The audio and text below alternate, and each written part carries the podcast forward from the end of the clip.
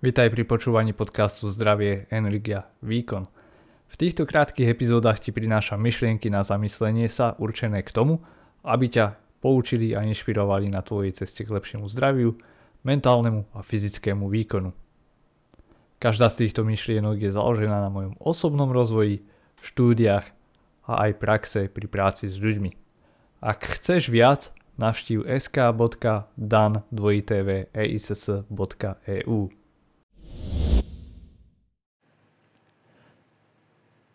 Pár k jedlu na cestách. Pokiaľ cestuješ, či už do práce, na preteky, alebo na dovolenku, záleží ti aj na tom, čo ješ, možno máš zdravotné obmedzenia, vieš, že nechávať veci na náhodu nie je to najlepšie riešenie. Tvorí to zbytočný stres a možno aj nejaké potenciálne zdravotné problémy a zbytočné ťažkosti. Pred pár rokmi, keď som pracoval ako obchodný cestujúci, tak na Slovensku nebolo veľa miest, kde by sa dal nájsť vegánsky. Pri najlepšom tam bola nejaká rýža, zemiaky, zelenina, jednoducho nič výdatné, čo, z čoho by som sa najedol. Zároveň ma celkom štvalo to, že zaplatil som za to ako za celé menučko a fakt dostal som kôpku rýže. A keďže som každý deň cestoval a Mal som zdravotné obmedzenia vtedy, kvôli mnohým intoleranciám. Navyše som sa stravoval vegánsky, tak jednoducho som sa musel starať o tú stravu. Raňajky, obed, večera. Ale nosiť si so sebou stravu na celý deň nebolo tajomstvom môjho úspechu. Sú tu isté triky, ktoré používam dodnes. A o tie sa s tebou dnes podelím. Základ môjho úspechu bola kombinácia, že niečo som si so sebou nosil a zároveň som vedel aj improvizovať. To znamená, že niečo som si buď kúpil v reštaurácii, alebo som si kúpil v nejakom supermarkete. Týmto spôsobom som si nosil raňajky so sebou a ostatné veci som riešil, ako sa hovorí, že na kolene alebo za jazdy. No, že čo sa týka tých raňajok alebo čo som si so sebou nosil, tak vždy si dávam záležať, aj keď niekde cestujem, zobrať si bielkoviny so sebou. Pečivo, ovocie, oriešky, ináč povedané zdroje sacharidov, zdroje tukov sú ľahko dostupné no, v supermarketoch, proste hoci kde väčšina jedal je založených na týchto potravinách. S čím býva problém? Býva nedostatočný príjem bielkovín poviem príklad, idem, ideš na menúčko niekde, dajú ti tam 3-4 kvopky ríže a 3 malé kúsky mesa. Pokiaľ si vegetarián, vegán, tak to je duplom ešte väčší problém. Takže postaraj sa o svoje zdroje bielkoviny. Ja si nosím so sebou vždy buď proteínový prášok, prípadne proteínové tyčinky. Výhoda je, že proteínové tyčinky už dnes kúpiš naozaj všade a majú ich aj na čerpacích staniciach. Typ číslo 2. Rýchly nákup v supermarkete býva asi tá najvhodnejšia cesta. Zoberieš si kajzerku, neviem, paradajku, papriku, uhorku, konzervu, cíceru, malé balenie jednorázové horčice, balíček arašidov alebo miešaných orieškov, semienok a máš hotové jedlo. Jasné, nebude to gurmánsky zážitok, ale máš tu vyvážené jedlo, ktoré ti pokrýva bielkoviny, sacharidy, tuky, nasíti ťa, máš tam pestrosť, proste môžeš si kúpiť jednu paradajku, jednu kúsok uhorky. Supermarkety sú v podstate všade. Je to lacné, zasíti ťa to, a pokiaľ si to vychutnáš niekde v prírode, v parku alebo ja neviem, pri rieke, tak ti to bude aj lepšie chutiť. Pokiaľ cestuješ na nejaké vzdialenejšie miesta, je dobre vygoogliť si, kde by si sa mohol nájsť. Nebudeš potom na mieste hľadať a stresovať a hlavne pokiaľ už si hladný. Namiesto toho vieš, kde ísť, vieš, že tam napríklad varia vegetariánsky alebo pozrieš si aj recenzie, že ako to jedlo tam vyzerá a tak ďalej. Nezabíjaš čas, vieš presne kam ísť. Hlavný tip, vytvor si svoj balíček prežitia.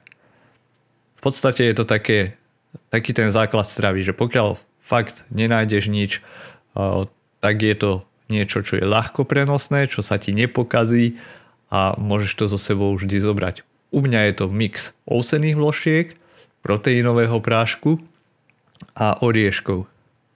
Ako vravím, nejaké ovocie alebo čo to zoženieš v supermarkete, na tržnici, proste hoci kde.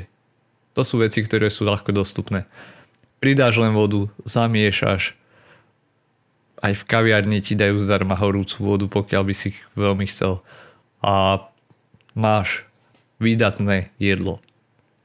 No, z facebookových postov, ktoré som písal na túto tému, sa Monika podelila o jej skúsenosti, ako jedla počas jej ciest po Európe. Že Monika písala, keď sme cestovali autostopom cez celú Európu, v severných krajinách sme prežívali z výberu potravín, ktoré boli zbytky z reštaurácií, z obchodov.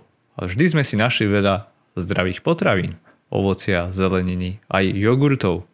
Až vtedy čo si človek uvedomí a uvidí, koľko nadbytkov sa každý deň produkuje. Počas pol roka v Norsku som si kávu kúpila na čerpacej stanici asi len raz. Inak sme všetko jedli s nadbytkou. V Francúzsku sme žili zo syrov, bagiet a vína. Mali sme konzervovaného tu nejaká zo Slovenska, mexickú nátierku a jogurtový nápoj. Vôbec neviem, ako sme mohli prežiť. V Taliansku sme pili víno, sangriu, zakysané mlieko, mali sme pečivo, pizzu, ovsené vločky a ryby.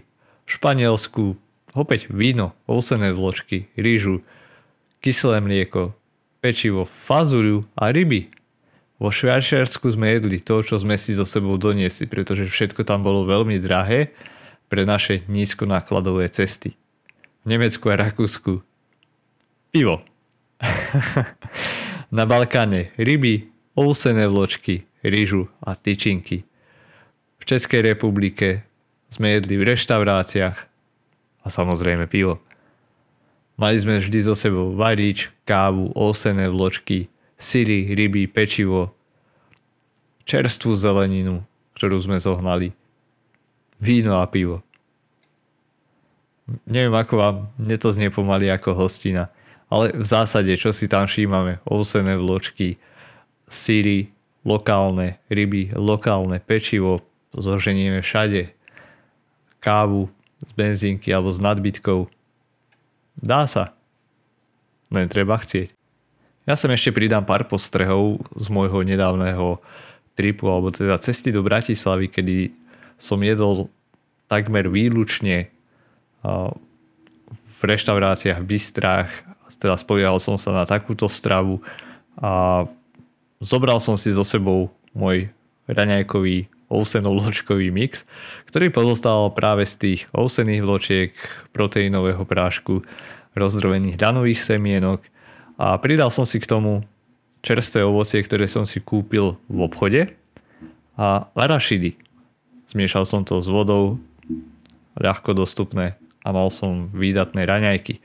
Čo sa týkalo obedu a večere, tak to som už riešil reštauračným jedlom alebo teda s fast foodov.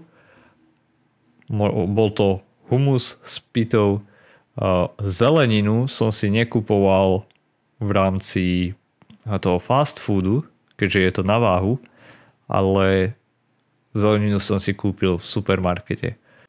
Tiež som si k tomu pridal ešte čerstvé tofu, taktiež zo supermarketu. Takže tým pádom som mal humus, čo je v podstate bohatý na tuky, bohatý na sacharidy, má samozrejme aj nejaké množstvo bielkovín, ale nie dostatočné množstvo pre moje uspokojenie, takže som si pridal ešte to tofu k tomu a spomínanú zeleninu. Takýmto spôsobom som mal výdatné jedlo, ktoré povedal by som, že je aj dosť zdravé.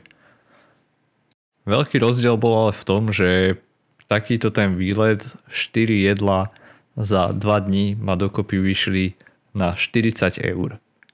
Čo je tretina môjho mesačného rozpočtu na jedlo. Čiže ke, tieto isté jedla si varím, pripravujem doma. Môj rozpočet je okolo 120-130 eur na mesiac na jedlo, čiže iba pre mňa, pre jednu osobu. Za tieto dva dní, aj keby som to mal, dajme tomu, že by to boli nejaké denné menučka, dal by som za to možno 25 eur na miesto 40, možno 30. Každopádne oveľa, oveľa viac, ako keď si to pripravujem doma, alebo keď si vyslovene vyberiem potraviny zo supermarketu a pravdu povediac, osobne by som bol s nimi spokojný taktiež. Takže všetko má svoje pre a proti nie je dávam takto každý deň, takže raz za čas je fajn vyhodiť si z kopítka. A pokiaľ teda cestuješ a nemôžeš mať ideálne jedlo, nestresuj sa. Pretože je to jedno jedlo, nepokazí ti to celý deň, nepokazí ti to proste tvoj progres, čo sa týka pokiaľ máš ciele schudnúť alebo niečo podobné. Akurát keď ideš na nejaké preteky alebo tak, tak neskúšal by som nejaké nové potraviny a vtedy je lepšie sa viac pripraviť a dbať viac aj na tú stravu.